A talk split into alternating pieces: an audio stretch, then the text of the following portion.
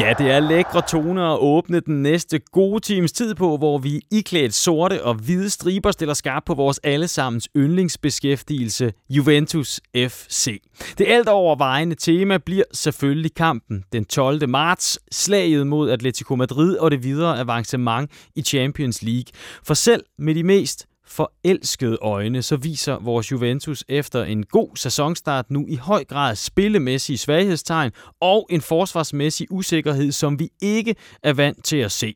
Vi ser på, hvorfor og leger også med de muligheder, Allegri har for at rette skævheden op inden skæbnekampen, blandt andet ved at vurdere nye indkøb og nøglespillere, og ikke mindst Allegris taktiske prioriteringer, som jo altså møder mere og mere modstand. Så meget modstand, at han jo nu ret så intensivt faktisk rygtes væk fra Juve ligegyldigt, hvad der sker i Champions League. Masser af emner og drible igennem har vi i dag, hvor vi kommer til at spille et hurtigt 1-2 mellem Paul Bak pedersen velkommen til dig. Ja, tak. Og Jimmy Højberg, velkommen til dig også. Mange tak. Begge kendte navne for alle jer, der følger debatten på Juventus Danmark.dk's Facebook-side. Og øhm, skulle vi ikke lige tage, at, tage et hurtigt kick-off startfløjts spørgsmål her til jer.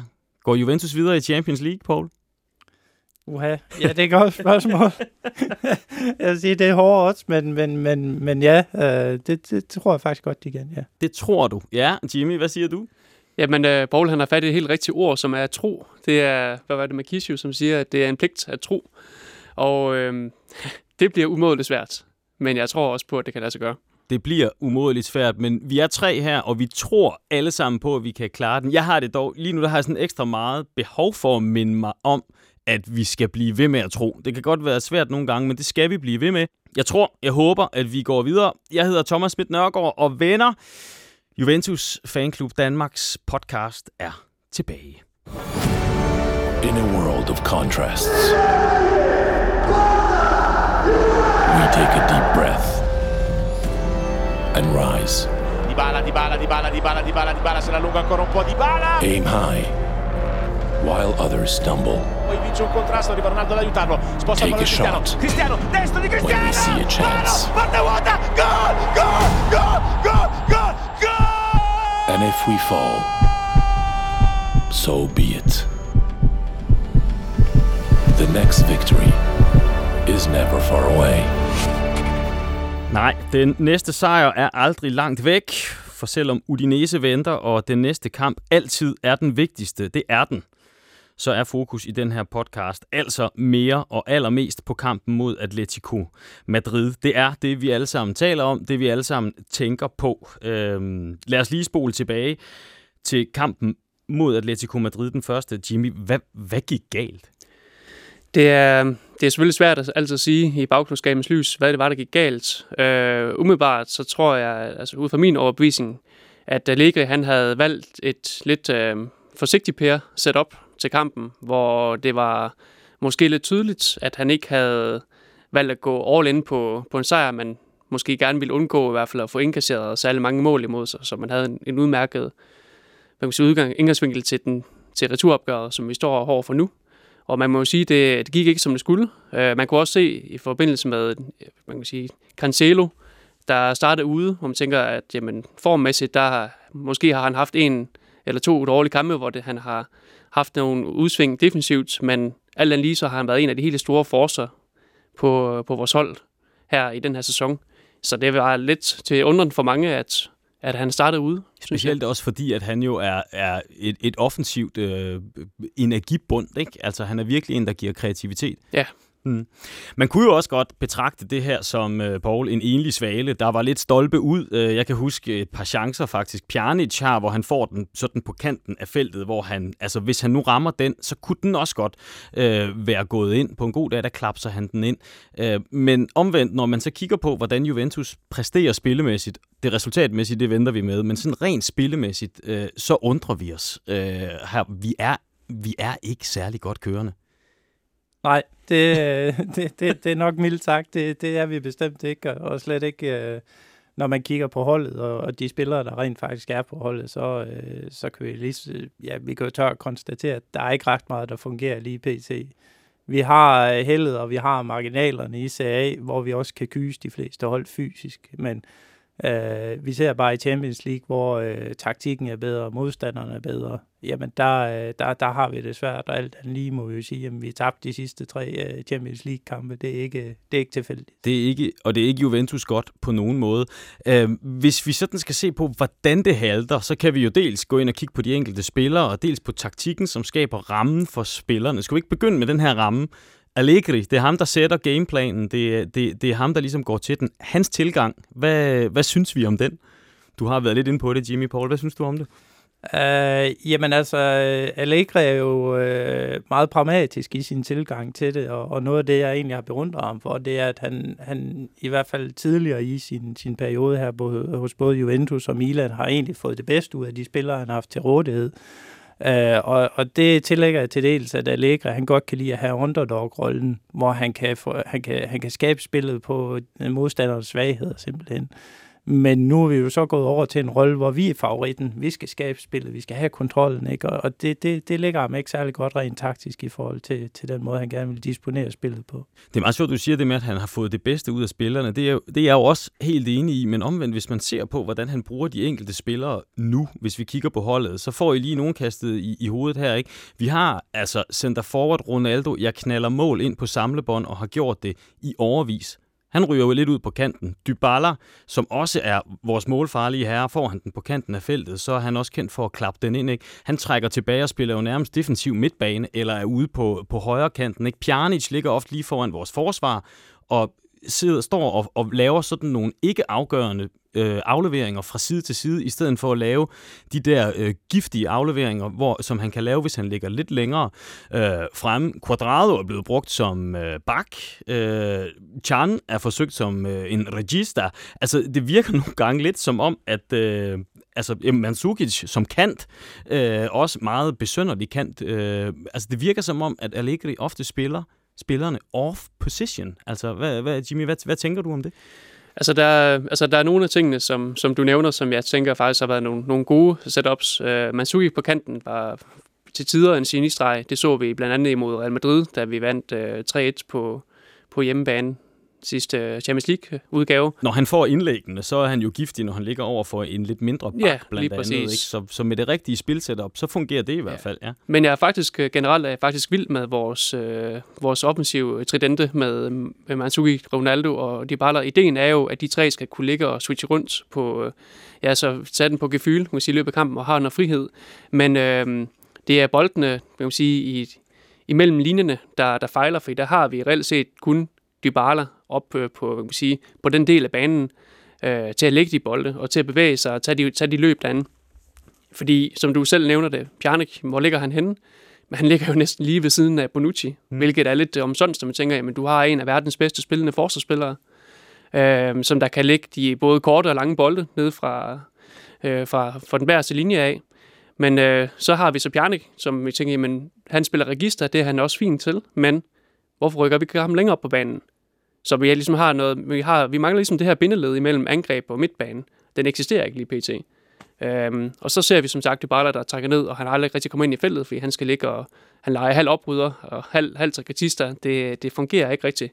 Og det springer jo så ud af også noget, som du har snakket meget om, Paul, inde på, på forum, om at vi har to øh, box-to-box midtbanespillere, som ikke rigtig er box-to-box midtbanespillere, men egentlig mest opbrydere, øh, som ikke rigtig har de tekniske kvaliteter til at kunne kunne lægge de afleveringer, som det kræves egentlig for, for at figurere i Allegris koncept. Hmm. Hvad siger du, øh, Paul? Jeg kan også øh, jeg kan se ind på, nu nævner du forum, øh, Jimmy, der fra Napoli-kampen, der, der lagde du et ret illustrativt billede op af, af Dybalas touchpoints, som er, er de punkter, hvor han rører bolden. Prøv, prøv at forklare, hvad det var, der lå i det billede. Uh, jamen altså, det man jo kan uddrage af billedet, det, det er jo, at, at for det første, så er jeg meget tilhænger af, at, at, at man prøver at faktabasere de ting, eller de påstande, man kommer med, og, og, og billedet der omkring, hvor Dybala han modtager bolden, uh, det er jo meget illustrativt for at sige, jamen, hvor er det, vores issue er henne. Det er, som du selv nævner, jamen, det er, at han falder alt for langt tilbage. Mm. Uh, det samme i at få sig med, med, med, med alle tre i vores, vores angreb, og det hænger jo igen sammen med, som, som Jimmy han siger, jamen, vi har ikke de rigtige box-til-box midtbanespiller. Matuidi er ikke helt god nok til at tæmme bolden og få Ej, distribueret præcis, den det rigtige præcis. sted hen. Bentancur nærmer sig lidt, når han har den, men er ung og er der ikke helt Ja. endnu, eller hvad? Ja, ja, ja altså det, det er jo issueet, fordi hvis man kigger på det sådan rent taktisk setup, eksempelvis Atletico Madrid-kampen, ikke? når de falder tilbage, så, så anvender de også Juves taktik, ikke? hvor de står ni mand øh, nede på egen banehalvdel. Ikke? Og, øh, Det er jo i- meget smukt i virkeligheden. Jo, bestemt, bestemt, men man kan sige, at vores issue er meget øh, symbolisk omkring den kamp, ikke? Jamen det er, at vi har tre spillere foran, som skal skabe alt. Du får ingen kreative afleveringer fra hverken uh, Matuidi, Kedia eller uh, ja, Bentancur lidt til dels, ikke? Emre Can gør det heller ikke. Uh, Pjanic kan, men han er blevet rykket alt for langt tilbage i banen, og det vil sige hele mellemrummet, hvor man eksempelvis på Real Madrid ser en bevægelig Isco eksempelvis mellem kæderne der, og man kan se det også på Barcelonas mellem, uh, spil mellem kæderne, jamen det er fuldstændig tomt for Juventus. Mm. Fordi de har simpelthen ikke, uh, hvad skal man sige, en gameplan, der udfylder det rum. Der kunne man godt drømme sig tilbage til Kedirs storhedstid, hvor han rent Ja. faktisk lavede de Ja, der ja, løb. ja, ikke? enig. Altså også lavede løbene Enig. frem, som Pjanic så kunne, eller Pirlo, Enig. øh, eller hvem det nu var, der kunne lægge, lægge Ja. bolden derop. Ikke? Ja, men Mm. man kan sige, at hovedet på sømmet er egentlig, at sidst vi havde en midtbane, der passede til den måde, vi spillede på, jamen det var Pirlo, Pogba og Vidal, Mm som havde de kvaliteter, der skulle til til at drive den midtbane øh, fra vores eget felt op til modstanders felt, og de kunne ligge i mellemrummet. Helt på skift og sige, jamen øh, så tager Pogba løbet i mellemrummet, så tager Vidal løbet i mellemrummet, og de kan lægge den afgørende aflevering, de kan skyde på mål, øh, ja, de kan sætte andre spillere op, Matuidi, jamen det er indimellem øh, en, en høne uden hoved, ikke? Jeg synes faktisk, jeg synes faktisk, at han laver nogle rigtig gode løb, hvor man kan sige, Ja. ej, det er virkelig Ja. godt, og han får også tit bolden, men det er som Ja. om, den der første Men berøring, teknikken fejler ham hver den, er, den ryger altid et forkert Ja. sted hen, og Ja. så er det som om, så nogle gange kan det så blive til en chance, men oftest der løber det ud i sandet, fordi så kommer forsvarsspillerne hen og får, får stoppet det, der egentlig så rigtig godt og lækkert ud. Ja, præcis. Og, og hvis vi skal vende Kedia igen, så ved jeg godt, det er en stående joke, at, at, at jeg har ret meget imod ham. Nå, jeg troede, du elskede ham, Poul. Det var ellers Men, mit øh, klare, klare indtryk der. Nej, men jeg vil sige igen, hvis vi vender tilbage til fakta, ikke, jamen så, så, så er det jo ikke for sjovt, at jeg prøver at lægge de her stats op. Fordi det er det, man kan forholde sig til. Så kan man synes om, ham, hvad, hvad man vil, men man kan bare sige, at hans stats viser, han laver ingen målgivende afleveringer, han laver ingen taklinger, han laver ingen erobringer. Hvad fanden laver han så? Man kan nogle gange, nogle gange ligner han, altså på statistik ligner han jo en kejle. Ja, altså, han, han, han er nærmest aldrig i berøring med Nej, bolden. nej. Man må Øh, tilgive ham, han tager nogle, indimellem nogle spændende løb, Mm. mm. som jeg vil kalde det, i, i anden led ind i boksen. Det har han været god til i øh, de tidlige perioder i hans Juventus-karriere. Det gør han heller ikke ret meget længere. Han har gjort det et par gange øh, de sidste kampe, men, men han har bare ikke været skarp der. Han har været, Så- han har været skadet i sidste sæson, der var det rigtig skidt med ham. Ja. Ikke? Så har han været skadet i en, i en periode, og er faktisk kommet tilbage og har gjort det vel sådan okay acceptabelt, eller hvad? Det, det er mit indtryk. Øh, ikke statistisk øh, øh, øh, Nej, men jeg, jeg, tror, men- jeg tror, man skal kigge på forudsætningen, så at sige. Vi, vi skulle ikke have haft ham med i ret mange kampe, hvor vi egentlig er, rigtig har fået øh, blevet trykket på maven, ikke? Fordi Mm. mm. lige snart vi ser, at der kommer tempo i, lige snart der kommer pres med det samme øh, fra anden kæden af på, på modstanderens hold, ikke? så går det simpelthen for langsomt. Og så er det enten aflevering til side eller aflevering bagud. Og det er jo skidt i øjeblikket, må vi sige, når vi ja. kigger på det. Altså, I har også selv set det, de er blevet lagt op på den dejlige, vores dejlige forumside. Øh, for eksempel anden halvlejsstatistikken imod Napoli. Altså øh, 14-1 i skud i Napolis favør. Tre skud på mål har de. Vi har ikke et eneste. Seks driblinger har de. Vi har to driblinger og tre taklinger. Og possession øh, øh, er, står 75-25. Det viser jo en en vild virkelighed, vi overhovedet ikke er vant til. Hvad, hvad, hvad, er, det, der, hvad, hvad er det, der sker der, Jimmy? Jamen altså, noget af det, der sker, det er jo som sagt et relativt simpelt at svare på. Vi har ikke nogen øhm, i The Final Third, udover Dybala, når han får lov til at spille, Hmm. der rent faktisk kan noget med bolden.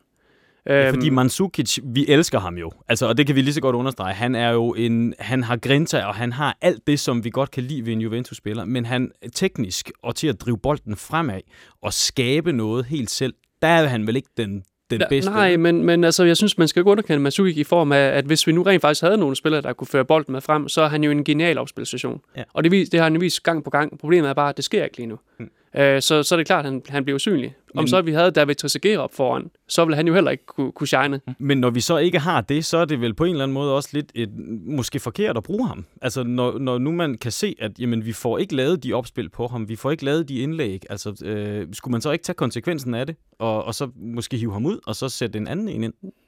Både og, fordi vi laver jo faktisk mange indlæg. Kvaliteten er bare ikke særlig god. Cancelo og Alex, altså Alexandro, han udfordrer jo praktisk talt ikke mere, undskyld mig. Men øh, øh, han, han, kom, han laver en del indlæg, og det er jo der, vi skal, vi skal bruge Mansuki. Øh, Cancelo, som er en af vores få folk, der rent faktisk har udfordret en mod en, er rigtig god til at komme til baglinjen og lægge den ind over. Hvor, jeg vil sige, Mansuki, han burde kunne komme til sin ret. Men øh, Men det sker jo ikke rigtigt. Det sker vel? ikke. Det sker ikke nok. Ikke nok i hvert fald, vel? Altså, Nej. Mm. Altså, han, han, han står jo for to tredjedele af vores øh, offensive gameplan, ikke? hvor man kan sige, et det er indlæg fra Baxa, og to det er den lange bold fra Bonucci af, som han hætter videre. Ikke? Mm. Så er det to tredjedele af, af de planer, vi ligesom har for, for vores offensive spil. Ikke? Så, så at tage ham ud på den måde, jamen, så skal vi lige pludselig, så står vi uden noget som helst. Ikke? Og, Mm. og et er selvfølgelig det, det boldspilsmæssige, men, men det vigtige for øh, hans betydning på hold er lige så meget hans attitude, hans grinta, det han, øh, og hans han def- bidrager. defensive pres også. Han er jo med til at lægge Ja, præcis. modstanderen Præcis. under pres også ja, ja. I, den, i den første halvdel, ja. så det bliver alt andet lige lettere for Matuidi og midtbanen og, og dem op, og i sidste ende også, også forsvaret. Mm. Øh, det her med 75-25 øh, possession-statistikken, vi så jo altså også en meget frustreret, og synes jeg for første gang, jeg sådan har set ham frustreret, Ronaldo øh, i kampen. Han forsøgte sådan at, at vifte holdet frem, og så var der den der øh, Øh, situation, hvor man næsten kunne fornemme, at Allegri står ude. Lige efter at Ronaldo har viftet, forsøgt at vifte dem frem, så kommer Allegri ud og forsøger nærmest at vifte holdet tilbage igen. Øh, den har været meget diskuteret, også i de italienske medier og alle andre steder. Hvad, hvad synes I, øh, hvad synes I vi, skal, vi skal lægge i, i den øh, duel, der egentlig er der, Paul? Jamen altså, det er jo en understregning af, hvad øh, Ronaldo kan bidrage med, og hvad han ikke får lov til. Lad os sige det sådan. Altså, han, han har jo erfaring. Han kommer fra et hold, der- vil spille offensiv, der vil presse offensiv. Øh, og det er klart, det er det, han, øh, han gerne vil, ikke? Og modsætning er så Allegri, ikke, som er, er panisk bange for, at de andre scorer, hvis vi kommer for langt frem på banen. Ikke? Så han står og hiver med, med hiver og sving alle, alle folk tilbage bag ved bolden. Ikke? Og, og jamen, i forhold til Napoli-kampen, så jamen, fint, vi får tre point, men vi kunne lige så godt have tabt den kamp, fordi scorer de på deres straffespark, scorer de på den friløber, Zelinski har, Hmm. så har vi været ude.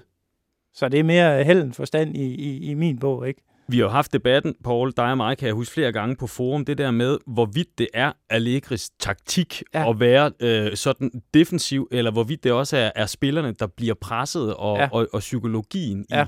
i, i spillerne. Jeg har jo hældt mere til sådan, øh, man kan kalde det forsvar Allegri, og håbet måske også inde i mit hjerte, at det ikke er hans taktik 100%, men at det også er et spørgsmål om, at spillerne bliver presset i løbet af kampen. Ja. Øh, hvad synes i det her, det tyder på, den situation? Øh, I hvilken retning peger det? Ja, jeg, jeg må jo sige, at jeg fik ret. Ja, det, og det, jeg ved godt, det går ondt på dig. det gør meget, meget ondt, og- og på mange måder gør det ondt, ja, men, ja. men jo mest på holdets vegne, ikke? Øh, Jo, jo, altså jo, det, for jo. det er jo lidt sørgeligt, ikke? Jo, men, men som jeg har skrevet mange gange efterhånden, ikke, så er vores allerstørste issue, det er, at vi er mere bange for at indkassere mål, end vi har lyst til at score dem. Hmm. Og, og det bærer, ja, Napoli-kampen jo tydeligt præg af, ikke? Fordi en mand i overtal i en halvleg, ikke? Så skal vi jo op og lukke den kamp fuldstændig. Tre mål er ikke for meget i forhold til, til det, hvis vi virkelig går efter det, ikke? Men i stedet ender vi i en situation, hvor vi lige pludselig er under pres. Uh, og det er jo symptomatisk for den her sæson, hvis, hvis vi tager hele uh, det holistiske briller på, ikke? Og siger, at det er symptomatisk, at rigtig mange af vores kampe er blevet vundet 1-0, og det er på de små marginaler, hvor de rent faktisk har haft både to og tre chancer, som de burde have scoret på. Men det er igen der, kvalitetsforskellen i CAA kontra Europa kommer ind, ikke? Ser du også sådan på det, Jimmy, altså at vi har, vi har faktisk ikke formået at lukke, altså lukke af på den måde, som vi måske har gjort i tidligere sæsoner? Ja, vi er, vi er notorisk dårlige til det. Øhm, og det skyldes, det skyldes jo, at vi ja, forlader os på tilfældigheder ofte. Øhm, der er lidt et, et manglende sp- spilkoncept rent offensivt. Øhm, det eksisterede Øh, det eksisterede under øh, Allegri ja, i starten af altså, man kan sige, i starten hans, hans karriere hos Juventus. Men øh, i og med, at vores midtbane den langsomt er blevet ja, det, er- jeg vil være så fræk at sige nedgraderet, øh, så kan vi i hvert fald ikke længere praktisere det spil, som jeg tror et eller andet sted, Allegri gerne vil. Øh, ja, vi er lidt hårde ved midtbanen, synes jeg. Øh, øh, hvis, jeg lige, hvis vi lige spoler tiden tilbage til lige omkring United-kampene, øh, så blev den jo altså øh, højt besunget og hyldet, og også af, af, af de herrer til, i, i, på 3+, plus, der stod derinde. Altså, øh, der er jo ikke altså, mandskabsmæssigt sket noget. Øh, hvordan kan man gå fra at være fantastisk og sæt, sidde fuldstændig på kampen og, og blive altså, hyldet til nu at blive kaldt ikke god nok?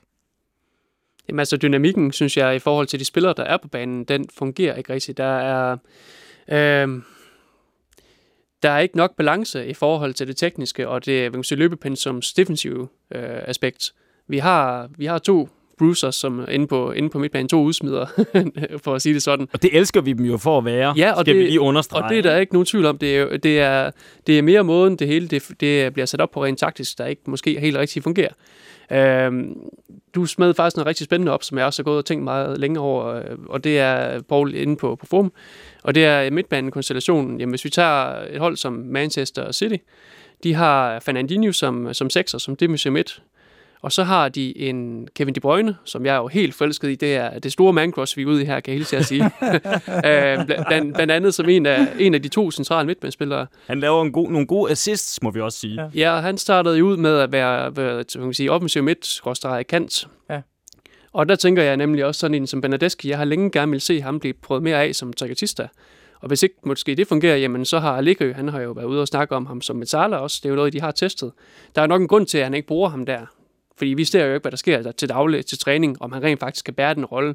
Men sådan en type, en lidt mere teknikertype, når vi har en spiller som Matuidi inde på banen, så mener jeg godt, at vores hold kan bære, at vi har to tekniske midtbanespillere frem for kun en, som der står nede foran forsvaret. Mm.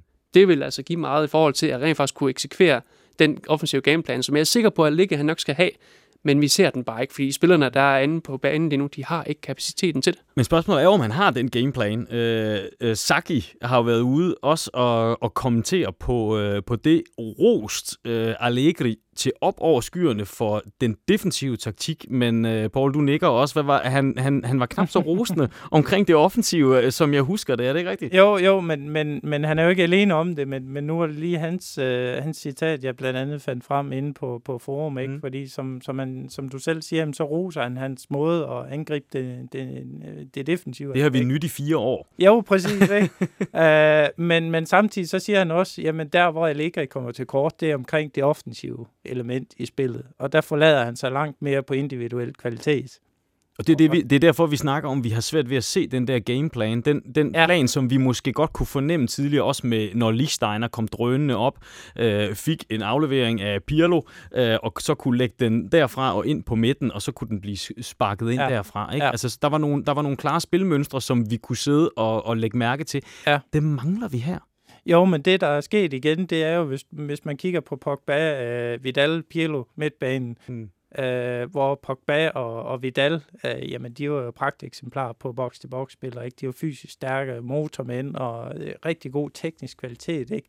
Jamen så som Jimmy han siger, hvis vi sammenligner os med Manchester City, Paris, Barcelona, Real Madrid, så øh, har vi jo to defensive folk, hmm. og en kreativ, som i og for sig også bliver bedt om at spille defensiv midtbane. Han er nærmest, ligesom man kaldte det i gamle dage, forstopper. Ja, præcis. Altså, Altså- han, er, han er forstopper, ja. Ja. Jeg spiller også øh, fodbold, så det, kender Bruger man, jeg man bruger det stadig? Eller hvad? ja, Jeg man troede- bruger det Jeg stadig. troede, den, det ligesom inner wing, troede jeg, at forstopperen var gået af mode. Ja, men han men, er, øh, er, det ikke ikke- kun, er det kun Old Boys, der har det, eller? jo, øh, men, men ikke der, hvor jeg spiller. Der spiller vi stadig med, med, med tremands forsvar med, med sweeperen, ikke? Ja, ja. Og forstopperen, og ikke? forstopper. Men, men ikke desto mindre, så kan man sige, det er symptomet på, hvad der er galt. Ikke? Mm. Vi har ikke boldspillende midtbanespillere, og det vil sige, skældet mellem angreb og midtbane, det bliver simpelthen for stort, fordi deres fokus er udelukkende på at forsvare.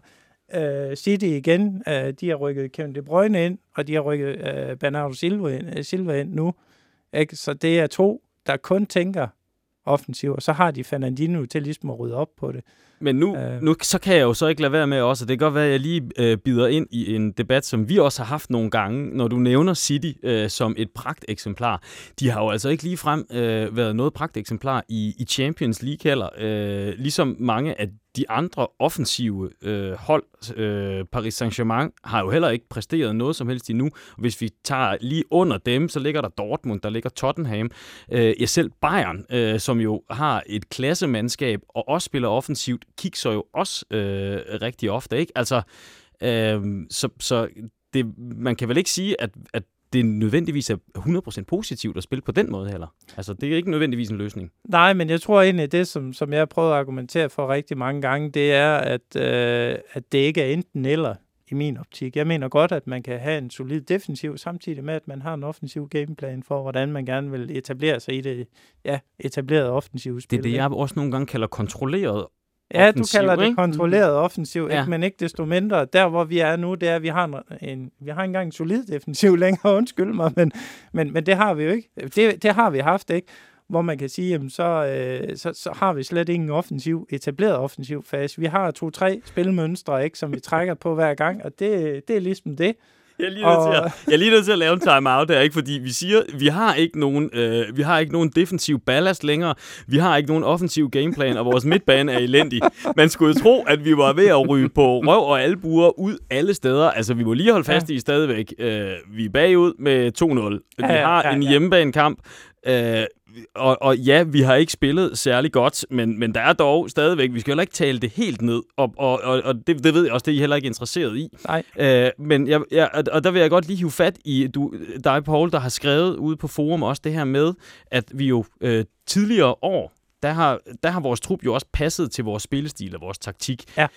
Øhm, og, og du vil jo gerne, som du også lige har sagt, gerne have os til at spille noget mere offensivt. Og, og der begyndte der jo at ske noget for nogle år siden på truppen også i forhold til, at den begyndte at ligne noget, der kunne noget mere offensivt. Vi nævner Quadrado, som kom først på lån og så fast. Så brugte vi de 40 millioner på Dybala, som du skriver, 45 millioner på Bernadeschi, 45 på Douglas Costa. Der er lagt op til hurtigt spil, øh, 1-2 teknisk, endnu mere boldbesiddende, og også med mulighed for et aggressivt pres. Douglas Costa, han er jo øh, super god til at lave genpres. Øh, Bernadeschi er også en aggressiv herre, ikke? og så med mm. Dybala, der kan, der kan lave nogle hurtige træk. Det så jo rigtig fint ud. Og så argumenterede I jo, du jo også rigtig meget med Barca og Real spil, og det var den måde, de spillede på.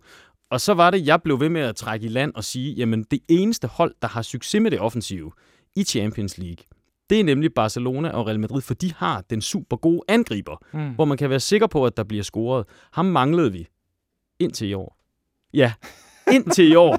Hvad så nu? 100 millioner euro på Ronaldo, en smadret lønstruktur, kæmpe satsning. Ja. Setup'et er der jo. Og så beder vi ham om at spille central midt i stedet for, ikke? Jamen, hvad, hvad er det der? Og, og det er der, der kan man have det lidt svært. Ikke? Hvad, er det, der, hvad er det, der sker? Ja. Hvor- hvor- hvor- Hvordan, kan vi, hvordan kan det lade sig gøre? Men, men igen, hvis vi tager det faktuelle i det, øh, Thomas, hvis, Ja. du lige uh, tager det med, ikke, så kan man sige, at de her spillere, som du nævner, Dybala, uh, Bernadeschi, uh, Costa, Quadrado, de har scoret syv mål til sammen. Ja, det skal Nu er vi snart færdige med sæsonen, ikke? jo, jo. I seks, var det 26 Det kampe, ikke? 26 kampe, ikke? Det, mål. det siger jo sig selv og siger, jamen, så, så har vi simpelthen ikke fokus nok på at score de mål, der skal til. Jo, vi igen, vi slipper afsted med det i Serie A, fordi vi har nogle an- andre øh, at- attributter, vi, vi kan trække på, og vi er fysisk bedre, og vi er trods alt også teknisk bedre, og, og vi har de individualister, der skal til for at afgøre nogle af de der kampe. Men igen, hvis man kigger på resultatfordelingen, så er der rigtig, rigtig mange marginalresultater, det vil sige 1-0-kampe. Hmm. Øh, og så er der rigtig mange kampe, hvor vi simpelthen bare sætter det over styr, ikke? Parma-kampen blandt andet, Ja, ikke? ja. Som, som burde være lukket, ikke? Men, men det er, um, altså det, det er jo øh, symptomet, ikke? Hvor, man, hvor man kan sige, jamen, hvis du kigger på øh, ja, to tredjedel af vores øh, angrebsstyrke, ikke? Jamen, de har scoret til sammen syv mål i 26 kampe. Til gengæld har Ronaldo jo været øh, ganske effektiv, må man sige, øh, Ja. og, og, og vel godkendt i den grad. Altså, han er med i 50 procent af, af alle, 51 procent, tror jeg, af alle vores mål. Enten scorer eller, eller lægger op. Og så ved jeg ikke engang, om de er talt med der, hvor han Mm. sparker på mål, og den bliver reddet, og Mandzukic så kommer og sparker dem ind. Den tro, Ja. Jeg tror ikke, det tæller som, et, øh, som en assist, faktisk. Den kan man så lægge til også. Ja. Altså, så han har jo han, han har vel opfyldt det, som han skulle, eller hvad?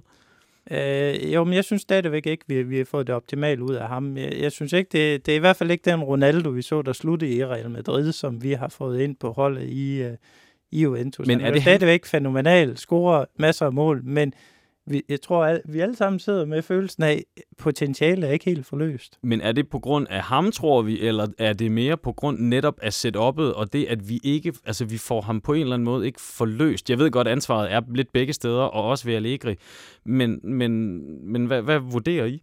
Altså umiddelbart, så vil jeg jo mene, at, at vi får ham ikke rigtig bragt i spil. Ligesom vi ikke får bragt Dybala i spil, vi får ikke bragt Mandzukic i spil. Meget af det, som jeg synes, man ser fra Ronaldo, det er, at han laver nogle rigtig flotte ting på egen hånd. Det er igen øh, meget af det, det er individuelle øh, man kan sige, aktioner. Jo, der er også nogle gode samspil en gang imellem, og ham og Masuki, de har jo en god kemi, lader det til. Men, øh, men jeg synes, det er, det er symptomatisk for, for vores spil. Men kan man tale om, at altså, vi, altså, vi kan jo næsten nævne alle spillerne, og så sige, at vi får dem ikke altså forløst. Mm. Øh, det, det, så er der vel et eller andet galt. Altså, så er, det vel, så er der vel også noget galt med hver enkelt spiller. Ja. Så er det vel også deres ansvar, at de ikke får, de får, de får så ikke spillet gode. Ja, men, men det er jo hovedet på sømmet. Altså, hvis du skulle pege på en spiller, hvor du siger, at han er sat med spillet godt den her sæson, kan du det? Cancelo, øh, måske Chiellini, Mm. øh, men, men, øh, men det er vel, og, ja, det er vel det. Er vel det. Chesney ja. øh, har stået godt, øh, men måske også fordi han har haft lidt for meget at lave i forhold til, hvad han er vant ja, til. præcis, Ikke? Mm. præcis. Øh, det er så rart at vide, at han er sin opgave voksen. Ikke? Jo. Øh, ham synes jeg, vi skal diskutere på i, i en anden podcast. Han, øh, han, Ja. får, han får forhåbentlig ikke ret meget at lave øh, i kampen mod Atletico Madrid. Øh, der kommer han til at, at, at stå og kede sig hele tiden, fordi der bliver øh, vi jo, bolden bliver flyttet helt op på øh, Atleticos øh, halvdel og er der hele tiden. Vi har talt om, øh, om den offensive manglende gameplan, og om hvordan vi ikke får øh, dem sat helt i, i spil. Øh, de dygtige spillere, for det er de jo, som vi har. Vi har talt om en, øh, en midtbane, hvor der måske nogle gange også er sådan en en Bermuda-trekant, øh, rent spillemæssigt. Øh, folk, der ikke er, er helt dygtige nok. Vi skal også lige omkring øh, forsvaret, fordi den stabilitet, øh, eller mangel på samme, kan vi vel godt øh, kalde den, øh, altså, det, der, det spiller jo heller ikke helt, var. Nej, det, det, det må man sige. Og, øh, og øh, hvad hedder det? Der, der er mange, der selvfølgelig gerne vil køre på Bonucci, og det er til dels også sandt. Jamen, skal vi ikke gøre det lige til at begynde med? Bonucci Jo. kom til, og han fik, han, fik, han fik jo så meget spilletid, at Benassia Ja. gik sin vej. Altså Benassia, ja. han har selv sagt, det kom frem her for et par dage siden, tror jeg, mine børn har spurgt mig, hvorfor jeg ikke spillede mere, Mm. lige omkring juletid. Øh, Jeg var ikke glad, det brændte i mig, jeg ville også give mit bidrag. Da Bonucci ankom, forsikrede træneren mig, at han behøvede mig, at jeg var en af verdens stærkeste centerbacks, og at jeg ville få spilletid. Så ændrede tingene sig. Det er det, han har skrevet, og så skriver han jo også, at han har ikke noget imod Allegri. Han har, ikke, Mm. han har det godt med træneren, men mm. altså, var det en, var det en fejl? Man kan, vi kan snakke om, nu lod vi ham gå, det er vores politik. Vil de ikke, vil de ikke være her, så smutter de. Ja. Øh, men, men det ikke at give ham spilletid, altså at give Bonucci så meget spilletid, altså var, var det en fejl, synes I? Jamen, det kommer an på i den defensive fase, jo, men øh, hvis vi vender det mod den offensive igen, så er han jo en af vores, hvad skal man sige, trumfkort i, i, i den offensive Ja, fase. ikke? Bonucci. Med, ja, med hans lange afleveringer, ikke? og afleveringer mellem kæderne. Det er han faktisk en af de eneste spillere på holdet, der, der formår at slå en præcis pasning Ja, mellem kæderne. Det er jo sådan, vi kender ham. Ja. Men, og, og nu er vi igen ude, hvor jeg ikke har statistisk belæg for det, men min fornemmelse er, at han lavede noget rigtig lækkert mod Manchester United for eksempel, og han har ind imellem noget, men der er godt nok langt imellem de der helt fantastisk lækre afleveringer i øjeblikket. Hvad, hvad, hvad er jeres fornemmelse øh, af det? Altså den Ja. offensive rolle, Ja. som vi ved, han har kunnet, den, den, han, han, den præsterer han jo ikke i øjeblikket. Nej, men det er jo så fordi igen, han er afhængig af de løb, der skal komme, ikke? Mm. Hvor, øh, hvor, hvor øh, jeg tror, Jimmy nævnte det, ikke? At, at vores, vores forreste tre, de bliver enten for statiske deroppe, så er de let at, at, at gemme af vejen, ikke? Og ellers så, øh, som vi så med Dyballas touchpoint, ikke? Jamen, så er de for langt nede i banen for simpelthen at føre bolden frem, ikke? Mm. Og det betyder, at de der mellemrumsløb, som vi blandt andet så mod Young Boys, øh, Dybala scorede mål på, øh, øh, Ronaldo gør det mod United, ikke? Ja. Jamen, det, det, oh, det er Det- lækre det- mål. det fun- Nej, det hvor er det lækre mål. det er så dejligt. Men, Men, så, så man kan sige, at han er jo dybt afhængig af løbende, nøjagtigt ligesom Pirlo øh, var det for at kunne lægge sin, sin lækre aflevering. Ikke? Og det virker som om, de der løb, de bare ikke er, er, er indstuderet nok, eller ikke øh, indgår nok i det. Sådan at både Ronaldo og Dybala, de falder faktisk begge to alt for ofte ned, får bolden med ryggen øh, mod, øh, mod mål, ikke? og lægger den af og skal så vende igen. Ikke? Hvorimod de her dybe løb, som, som vi kan tage, fordi vi presser kæderne lidt op og så videre, ikke? Jamen de, øh, det, det, det er for lidt, det bliver, ja. Vi er lidt ude i en, øh, vi har talt om en, nogle gange en, en øh, sådan defensiv dominoeffekt, altså hvor der er Mm. flere, der laver fejl øh, på hinanden følgende, og så koster det. Det er lidt det samme her offensivt, altså en, en negativ offensiv dominoeffekt, altså at, at vi gør ikke hinanden gode. Der, vi, vi har ikke de der brækker, der, der siger tik, tik, tik, tik, tik, og så ender det med, øh, at det siger ding, ding. Er det, er det sådan indtrykket, vi har?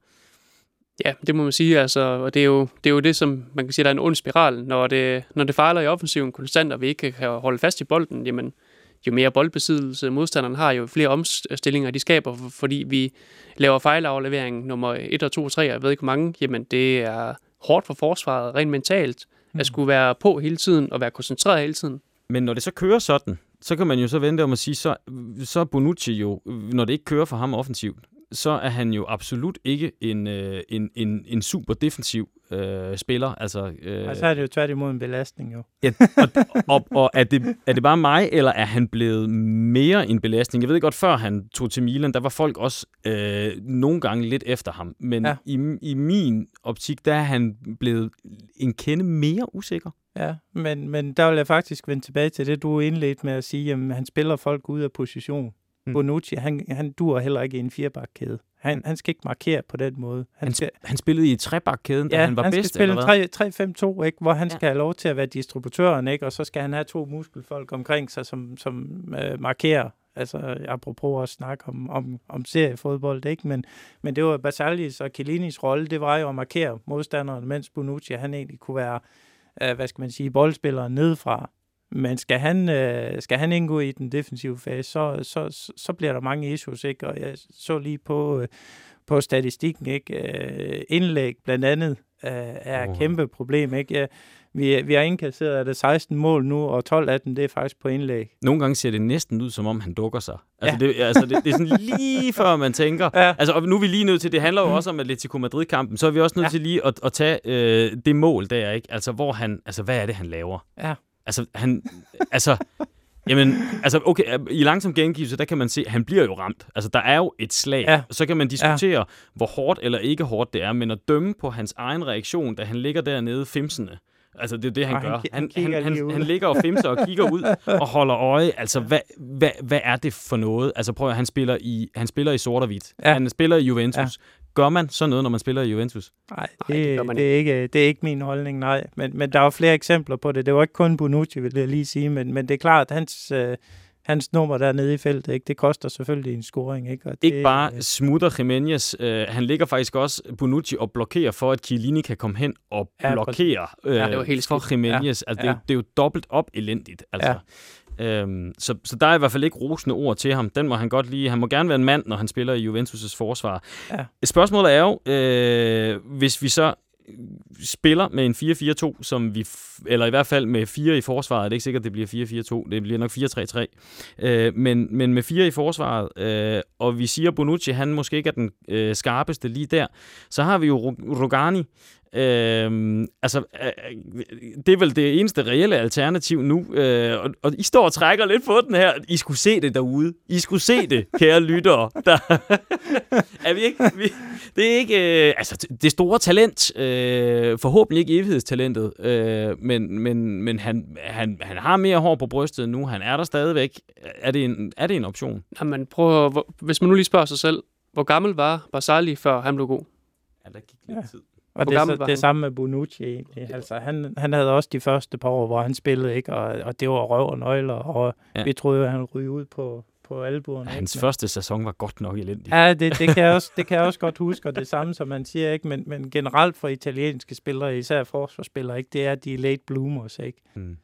Spørgsmålet er, om Rogani har tålmodigheden til det, men, men, Men- sådan som han er nu, der, der er han simpelthen for uslæb. Han er ikke, han er ikke blomstret op og er den øh, fulde fede forsvarsspiller, som vi har behov for. Jamen jeg vil sige sådan, hvis du ser på hans udvikling fra han kom til nu, der er ikke sket ret meget. Mm.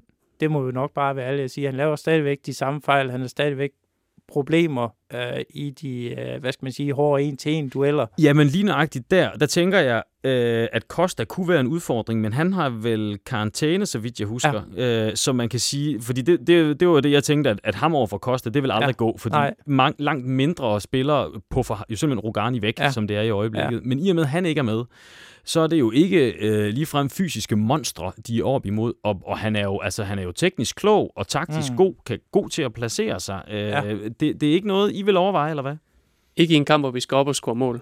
Der, der er vi jo simpelthen, vi er jo simpelthen nødt til, øh, undskyld, i min, min holdning er, vi er nødt til at have Bonucci inde, vi er nødt til at have Cancelo inde. Øh, har Alexandro, har han karantæne? Det ja, mener han ja, faktisk. det har han. Ja, Det har han. Så det bliver formentlig Dicilio, der, der spiller. ja. Eller- Og det, og det lyder lidt, det lyder lidt skørt. Jeg, jeg kunne faktisk godt tænke mig at se Spinazzola i den kamp. Øh, selvom, jeg godt ved, selvom jeg godt ved, at han er uprøvet, Ja, men, det er- men, ja. men, Uprøvet, det er jo næsten Ja. ikke ordet. Nej, Altså, det ved jeg er godt. jo, men, altså, øh, men Desilio, jeg, jeg kan rigtig godt lide ham defensivt, selvom han, han har nogle udsving. Men, men han, han skaber ikke noget. Nej. Det gør han ikke. Og, især, og han skaber endnu mindre som vensterbak. Hmm. Og vi, altså- skal, vi skal altså op og score tre mål. man kan sige, at Spinazzola, han var i hvert fald han var målfarlig, da han var i uh, Sassuolo for Juventus, når vi spillede mod ham. Han var, der var han utrolig Mm. god til at lave fejl, så Juventus ja. scorede. Meget målfarlig. Jeg, jeg vil sige, det var et, et vildt sats. Altså, det, det er vel lige før, det, vi er der, hvor det ikke er realistisk. Altså, Jo, jo. At men, han er men en- jeg vil sige, med den form, Sandro har haft, ikke, så havde jeg kyldet ham på bænken efter atletico. Ja. Det er helt sikkert. Og så bare symbolsk givet Spinazzola øh, tiden, fordi vi er så meget foran i Serie A alligevel, at, at der kommer ikke til at røre ved noget der. Jeg synes, det interessante ved ham, hvis det er, at han kan, øh, hvad skal man sige, få pladsen og tiden til det offensivt, så kan han jo gå begge veje. Han kan jo både spille med venstre og med højre ben, ikke? Altså, det giver jo altså bare nogle andre muligheder end øh, eksempelvis øh, Sandro, der skal øh, om til sit venstre ben, ikke? Og, og som er forholdsvis let at lukke af for på den måde. Og som ikke længere udfordrer. og som ikke Det, længere jeg ved er simpelthen ikke, hvad der er sket med ham. Jeg er helt... Øh, Ja, men jeg det, synes, det er helt vildt. Ja, de sidste halvanden år, ikke? Der må man bare sige, der, der, der har han mentalt været, været væk, ikke? Det er en, en lang diskussion. Hvis I nu, øh, hvis I nu var øh, ham her, ikke?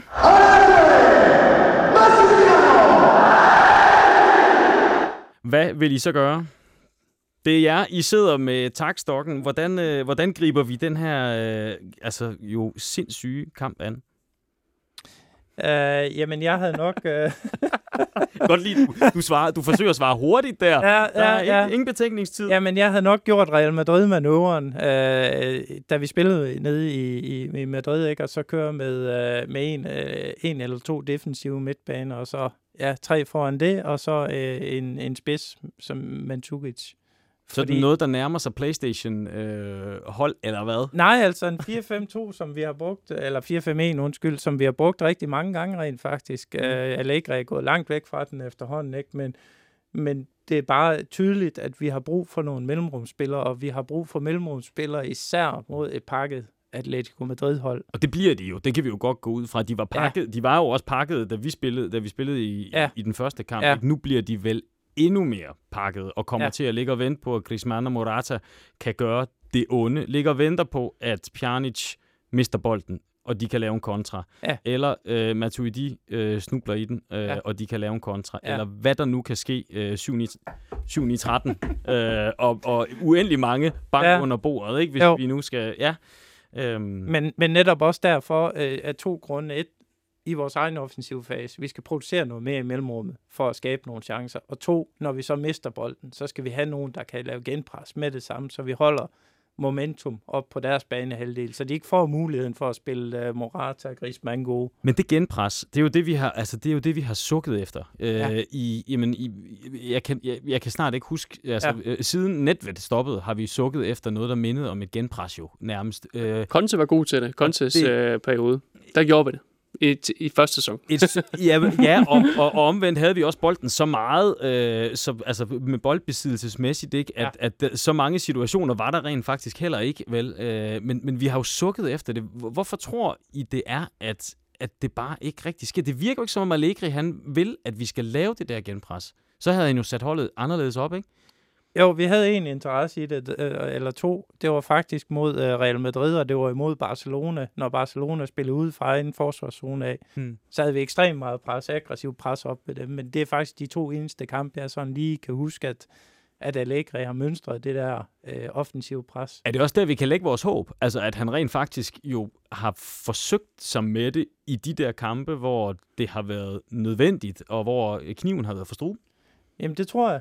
Det tror jeg. Altså, jeg, jeg tror rent faktisk på, at det vil jeg godt sætte en, en, en 100 mand på, at Allegri, han godt kan finde på at gå med den her 4-5-1. Mm. Uh, fordi det er den, han har tydet til hver gang, vi har haft et eller andet tungt resultat, vi skal hente, eller vi, er, vi har skulle presse modstandere langt op. Han gjorde det også mod, uh, var det Bayern, eller, eller, eller sådan noget, jeg mener, han gjorde det imod, ja. Hvis han har gjort det, så ved en dygtig kal som uh, Simeone, uh, jeg tager mig på Coronios, eller hvad det nu var, han gør, han, så ved han vel også det, og så kan ja. det være, at han har et, et modtræk, eller, eller hvad? Ja, ellers så kommer han med det, og, og det var faktisk hovedet på sømmet i forhold til den første kamp, hvad forskellen egentlig var det var jo, at Simeone han stillede med fire centrale midtbanespillere for at afbøje det pres, Juve kom med, indtil han ligesom så, hvad kom Juve med, hvad ville de? Hmm. Og dengang han så så, at vi havde hverken Di Silvio eller Sandro, der kom over kanterne. Så skiftede så han, han ud, og så kom Så skifter jeg sgu da kanterne ind, som kan presse på deroppe, når de alligevel står tilbage, ikke? Hmm.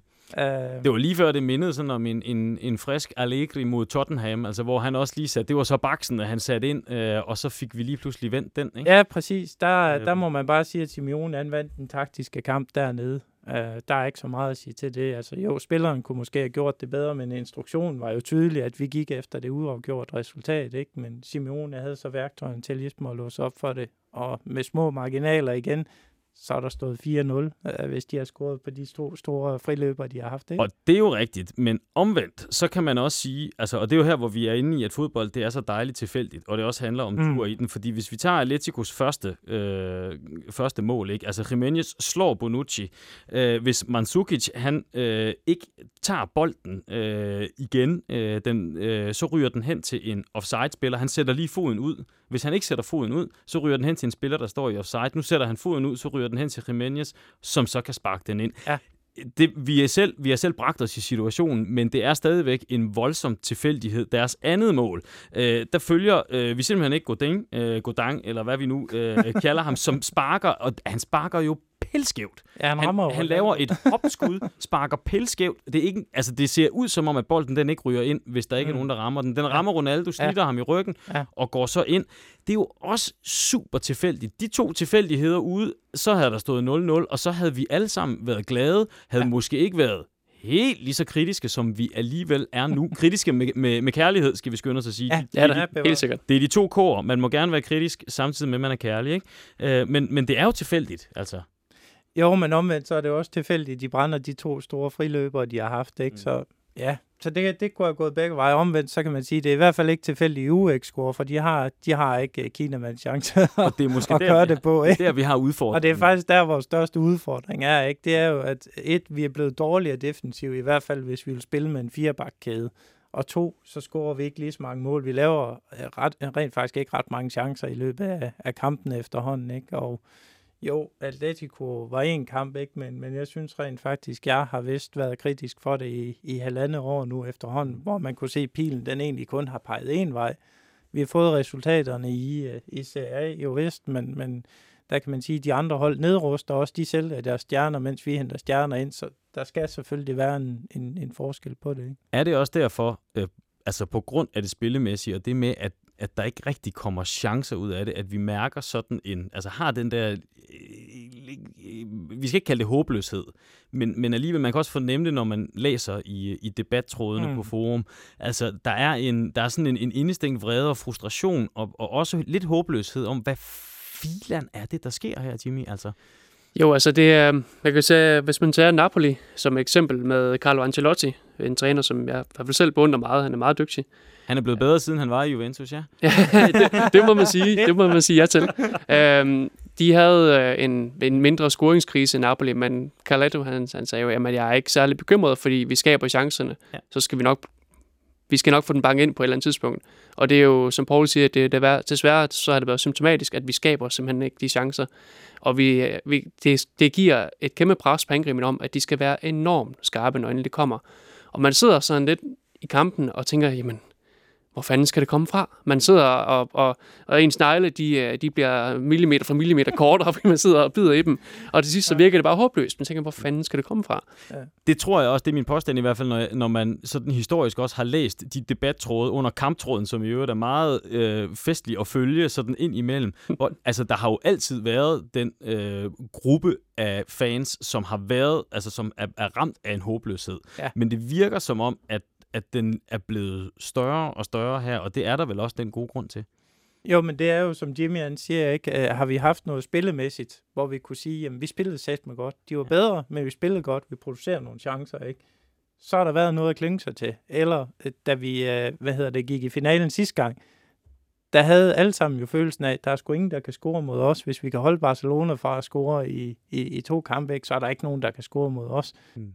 Nu sidder vi jo til gengæld med følelsen om, at alle sammen kan score mod os, hvis de laver et indlæg, og vi kan gå død med ikke få bolden ind op i den anden ende, fordi vi producerer ingen chancer. Det er en, det er en, det er en meget øh, underlig følelse at sidde med efter så mange år, altså med BBC og det her, øh, altså den her mur, vi har haft, ikke? Den, Ja. den følelse, man sidder med, Ja. altså I mærker også ændringen, ikke? Jo, jo, jo. Altså, hvor før, der var, man, der var vi jo øh, sådan rolige. Var I ikke også det, sådan, som udgangspunkt rolige, hvor nu, der er, der er der sådan en uro. Tror I også, den er ved spillerne? Altså, eller, eller hvordan tror I Jamen, stadigvæk? Det, det kan altså, jo ikke undgås. Mm. Mm. Altså selvfølgelig, øh, de læser også statistikker, de ser kampene og alle de der ting, ikke? Og, og de ved, jamen de er sårbare, når der kommer nogle ting.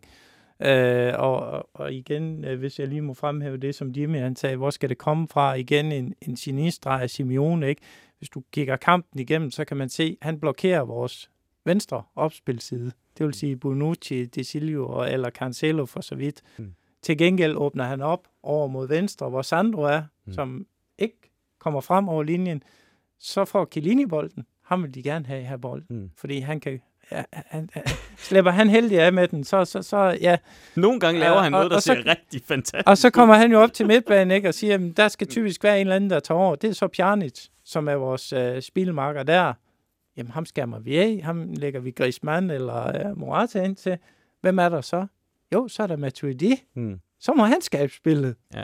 Fordi alle de andre, de er ligesom lukket af. Så har du den lomme derovre med Sandro, Chiellini og Matuidi, så kan du være 100% sikker på, så bliver der ikke skabt noget. Dem skal du bare lade have bolden. Det er De, op ad de, bakke. de kan udmærke selv. Men er det også lidt der, at det så netop bliver svært, altså at vi måske er blevet på en eller anden måde lidt læst, altså øh, at, at modstanderne har fundet ud af, hey, bare, ja. bare giv, giv, bold, giv dem bolden, så, øh, fordi så, så bliver det jo ekstra svært, for så er det jo dækket rigtig godt op over ved, ved Cancelo og så videre, så får de det svært, og Dybala, der jo også nogle gange ligger derovre, så er det næsten umuligt for dem, fordi der så bliver, der er så mange derovre. Jamen, det er, fordi vi er for let at læse. Nu, nu joker jeg lidt med før, at vi har tre opspilsprincipper, ikke? Men, men det er ikke meget andet end det. Altså, vi har en lang aflevering fra Bonucci vi har indlæggene fra, fra kanterne af, ikke?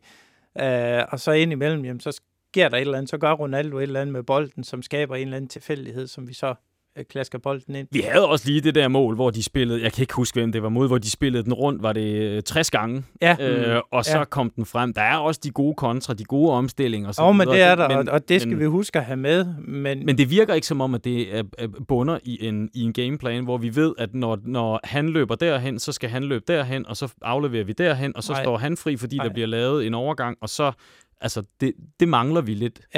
Og, og det er jo igen, hvis vi vender tilbage til, til midtbanen, ikke? Og, og det taktiske oplæg, Allegri, han kører med de spillere, han har, ikke? Jamen, vi har ikke de der mellemrumsspillere, øh, som eksempelvis øh, Madrid har, hvor en Modric tager mellemrummet, eller også så falder Isco ned og tager mellemrummet, ikke? Ja, de klarer det Og jo godt imod Ajax, må man sige.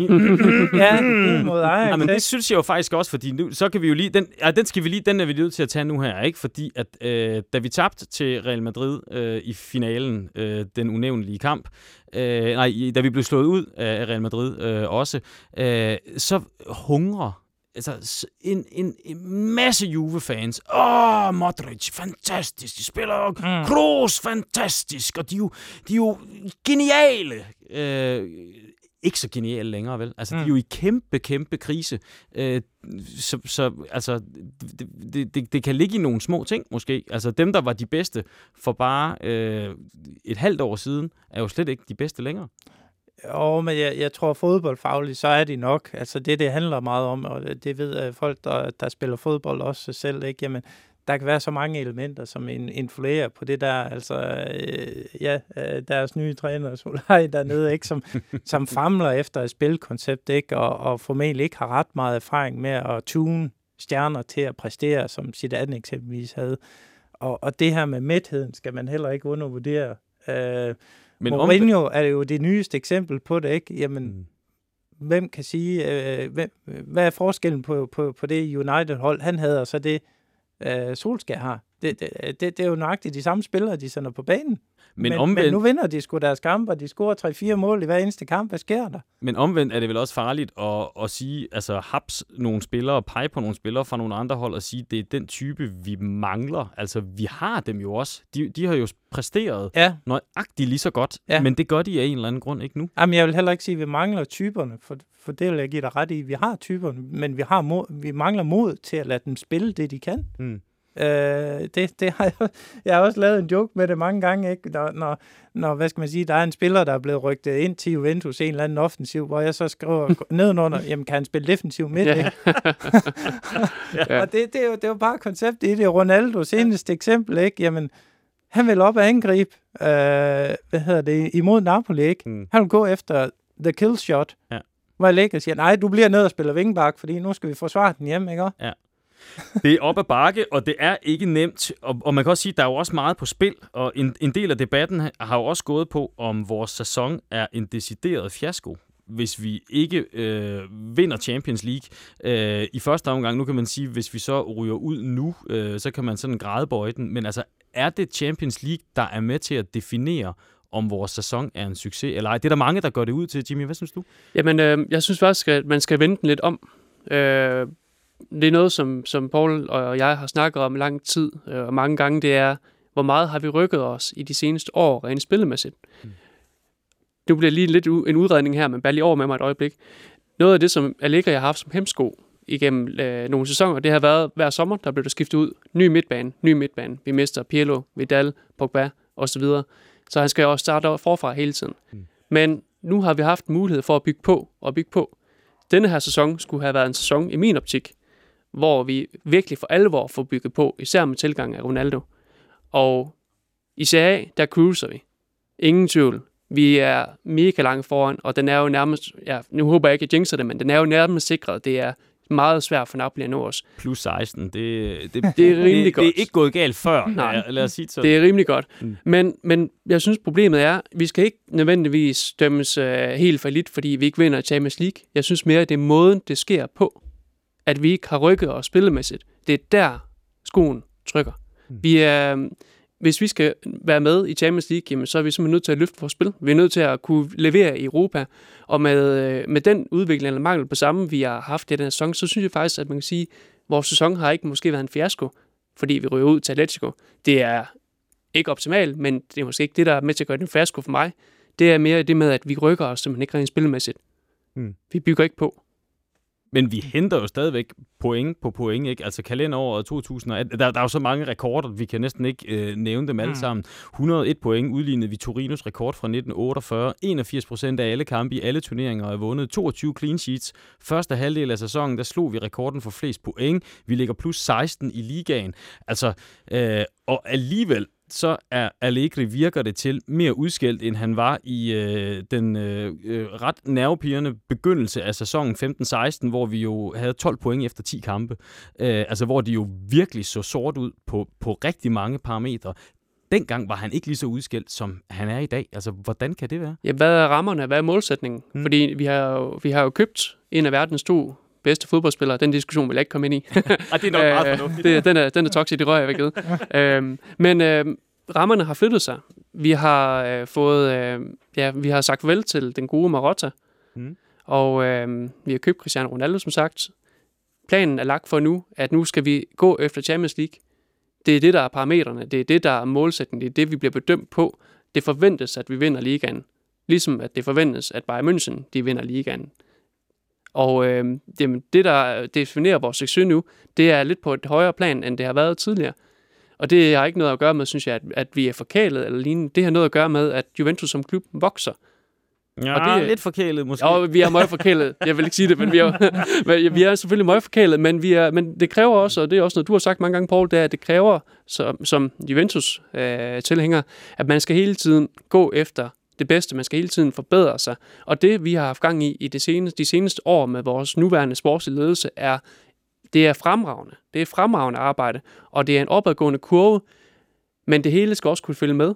Og lige nu, rent spillemæssigt, der er vi, øh, der er vi altså trådt et par skridt tilbage siden, øh, siden sidst. Og der handler det måske også om, hvordan man ryger ud. Fordi at selvfølgelig er det aldrig rart at ryge ud, men, men til Real Madrid, der røg vi i det mindste ud med hovederne altså næsten så højt oppe, som Mm. man kunne komme efter, at man er røget ud. Altså det, det føltes jo næsten som Årets sejr. bedste kamp, ikke Øh, spillemæssigt. Det var, jo, det var jo vildt, ikke? Hvor hvis man ryger ud efter en kamp som den, vi spillede øh, i Atletico Madrid, eller den, vi spillede øh, på Sao Paulo i, i, i Napoli, så bliver det ikke den samme følelse, man ryger ud med, vel? Og, Nej. og det er måske det, der kan være med til at sige, tænker jeg, at det kan være en fiasko. Altså det spillemæssige mere, end det er øh, en resultat. Fordi det er jo sådan med Champions League, det er også det, vi har set, det er jo fyldt med tilfældigheder, Mm. ikke? Altså den der lille, det lille straffespark, der måske, måske ikke var der til sidst i Real Madrid-kampen, ikke? som måske, måske ikke skulle være blevet dømt og så videre, og måske, og hvis nu. Og og det er jo også det, der var i Atletico Madrid-kampen, som vi har været inde om, ikke? Ja. Altså som kunne være endt 0-0, den kunne Ja. også være endt 4-0, øh, og VAR kunne have vist noget lidt andet. Dommeren kunne have tolket øh, Morata, øh, Moratas øh, skub øh, på Chiellini, som om, at ej ja, værre var det ikke, vel? Mm. Mm. Altså, øh, så, så, så vel derfra, der kan det blive en, en, en fiasko, vores sæson, hvis vi ryger ud på røv og albuer. Jamen altså, helt bottom line kan man sige, vi havde tre mål i turneringen, hvor vi er røget ud af den ene, Copaen. Vi vinder så formentlig mesterskabet, ikke? Og står med det ene ben ude af Champions League. Så det vil sige to ud af tre, ja. som ikke er indfriet.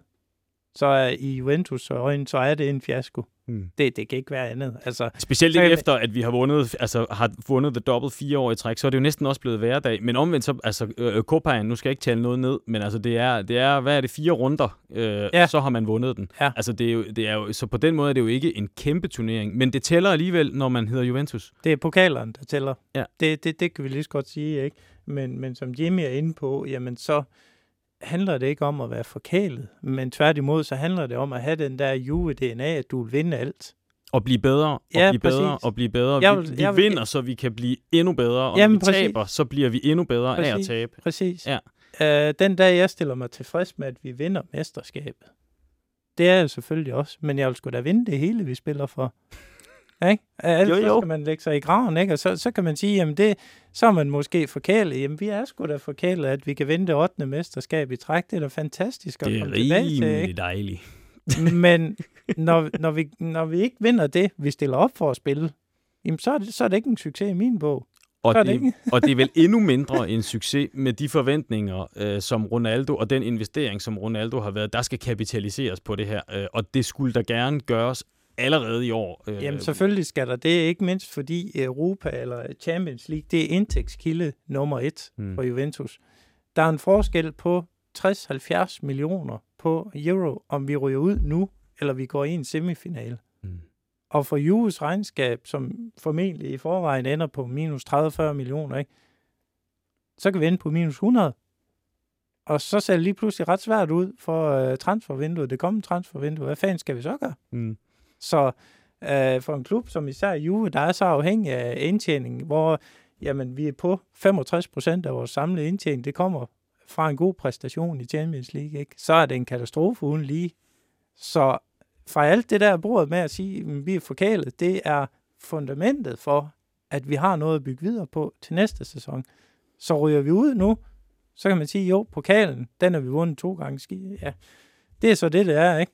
Men det, at vi ryger ud så tidligt og går glip af de indtægter, der ligger bagefter, jamen det kommer til at resonere i både næste sæson og næste sæson igen. Og det er ikke sikkert, at de forhåbentlig forøgede sponsorindtægter, som kommer, og, og hvad der ellers ligger, som vi garanteret kommer til at tale meget mere om i nogle af de næste podcasts, vi Mm. laver. Det er ikke sikkert, at de kan opveje det. Øh, Så hurtigt kommer de ikke nødvendigvis. Jamen det gør de ikke. Altså det, det er der slet ingen tvivl om. Altså Mm. vi kan jo generere op mod 300 millioner euro i omsætning på, på en god Champions League-sæson, hvor vi ryger i semifinale eller finale, ikke?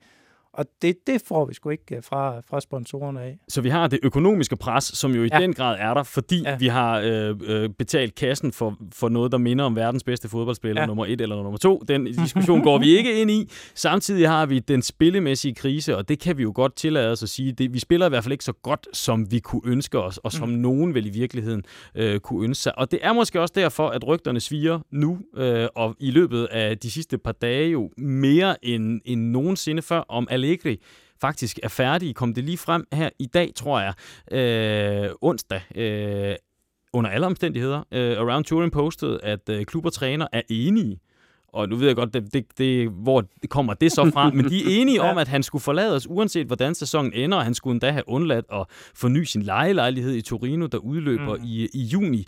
Øhm, jeg tænker, at det er helt sikkert noget, vi skal dybde behandle i en, i, i en anden podcast, men, men bare lige lidt hurtigt, også i forhold til det, I har sagt i dag om gameplan og sådan nogle ting. Altså, øh, ny træner, øh, skal, vi, skal vi begræde, hvis det sker, eller skal vi tænke, det er nok meget godt. Det har været en, øh, en fantastisk tur, øh, vi har haft, øh, men det er måske ved at være på tide. Altså personligt, der havde jeg på, jamen, jeg tror var det i Allegris anden sæson lignende, der sad jeg med den følelse, at jeg håbede faktisk lidt, at, at jeg ved godt, det lyder skørt, men jeg håbede faktisk lidt, at Allegro han kunne blive vores Ferguson og være der i rigtig, rigtig mange år. For jeg synes faktisk, at vi udviklede os på en positiv måde. Mm. Da han overtog for Conte, øh, som er en, en dygtig træner, Conte, jeg har altid været taknemmelig for ham, men han havde, han havde sine begrænsninger. Da Allegri overtog fra ham, der byggede han på. Vi følte faktisk, at der blev bygget på, også specielt i Europa, ikke? Yes, altså, lige præcis. At der, der, der skete noget der. Mm. Han udviklede virkelig spilkonceptet og gjorde det til sit eget, mm. og det var fantastisk at se. Men, øh, men udviklingen er stagneret, og nærmest altså, det har været regressivt i den her sæson her. Det, til sådan en grad, at jeg tænker, der, det er for negativt til, at det måske reddes, og det muligvis godt kunne være på tide til, at der kommer nyt blod ind. Mm. Paul, hvad siger du?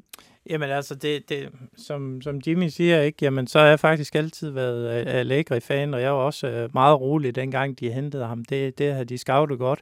Men, var du rolig allerede dengang? Jeg sige, der sked ja, jeg ja, ja, ja. i bukserne. Det var jeg, jeg, jeg, var, jeg var heller ikke rolig. du var rolig? Jeg var meget rolig, okay. fordi inden han kom til Milan, havde Juventus jo egentlig også, hvad skal man sige, fiskesnøren ude efter ham. Han var blevet årets træner i Italien, og det bliver man ikke bare lige øh, øh, uden grund. Så, så jeg, jeg var egentlig ret rolig ved, at, at de hentede ham ind, men øh, vi har jo forskellige facetter i vores periode, hvor klubben udvikler sig, som Jimmy har været inde på et par gange. Ikke? Jamen, forudsætninger for, hvad vi skal nu. Nu har vi lige fyret med Rota af en grund, fordi han var, prag- han var pragmatisk, ligesom Allegri, ikke? Mm. Vi får det bedste ud af det, vi har. Hvor uh, Agnelli og Paratici siger, det vil vi sgu ikke være tilfreds med. Vi vil være verdens bedste klub. Men kan man ikke førende på økonomien og spillerne, ikke? Men, men kan man ikke undre sig over, hvordan man kan altså, lave, den, øh, lave den løbende investering, som vi har lavet i de offensive kræfter, mm. Dybala, Bernadeschi, Costa, øh, Quadrado, og så toppet med Ronaldo. Og, altså, har man ikke, hvordan kan man ikke have clearet spilkonceptet af øh, med Allegri også? Altså, det virker jo øh, det, det, besønderligt. Jamen, det er... Øh, det, det, det kan jeg godt give dig ret i. Det er fuldstændig besønderligt, mm. ikke? Og jamen, langt hen ad vejen, så, så, så, så snakker de selvfølgelig sammen om, hvilke spillere de har i kikkerten. Ronaldo øh, har jeg lidt fornemmelsen af, var et lidt one-off, hvor Paratici og Agnelli fik muligheden. Det kom og så slog vi til. Og så slog vi til, fordi vi kunne. Ja. Fordi rent økonomisk og, og alle de der parametre, som vi har vendt mange gange inde på forum, øh, indflydelsen på klubbens værdi og alle de der ting. Vi skal nok vente i en podcast senere. Ja, også, præcis. Fordi det, det, det viser sig forhåbentlig i tallene. Det er allerede begyndt ja, at vise sig. Men, men, men som du ramste op, ikke? vi har købt Berndeski, Costa, Dybala, Ronaldo, Cuadrado, men vi vil ikke, vi spiller med fire angriber nogle gange ad gangen, ikke? Men, men, men de, skal, de skal forsvare, de skal ikke angribe. Hmm. Øh, og, og der kan man, der, jo, der er, det, der, er sgu, der er det sgu lidt paradoxalt, at man henter den slags spillere ind, når man ved, at øh, man har den pragmatiske tilgang til det, hvor defensiv soliditet, det fylder mere, end, end det at ville score mål, ikke? Mm. Min herre, vi, vi, vi er ved sådan at nærme os noget, der minder om øh, en afrunding på det her. Jeg vil godt lige vende tilbage til det allerførste spørgsmål, jeg, sagde, jeg stillede jer. Det var jo, om vi troede på, at øh, Juventus går videre. Øh, der sagde I øh, begge to, ja, det tror I på. Øh, nu har vi jo så snakket her i en god times tid, øh, og, og haft, øh, det, det tror jeg godt, jeg kan sige, og jeg tror også, I derude er med på, hvis man sådan skal, skal analysere på, har vi været overvejende positive, eller har vi været overvejende bekymrede?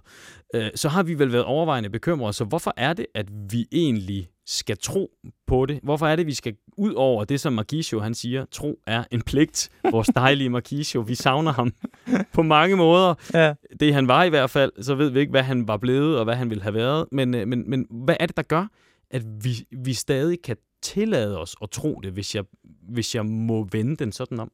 Ja, ja jamen ganske enkelt, fordi vi har spilleren til det. Vi har spillerne med erfaring, vi har spillerne med, med, med hvad skal man sige, evnerne. Uh, Ronaldo kan afgøre det, Dybala kan afgøre det, Pjanic på midten for så vidt skylder snart en, en, en verdensklassekamp. Det kunne han passende gøre mod, mod Atletico, men han, er, han, han har været der, han har stået i finaler og alle de der.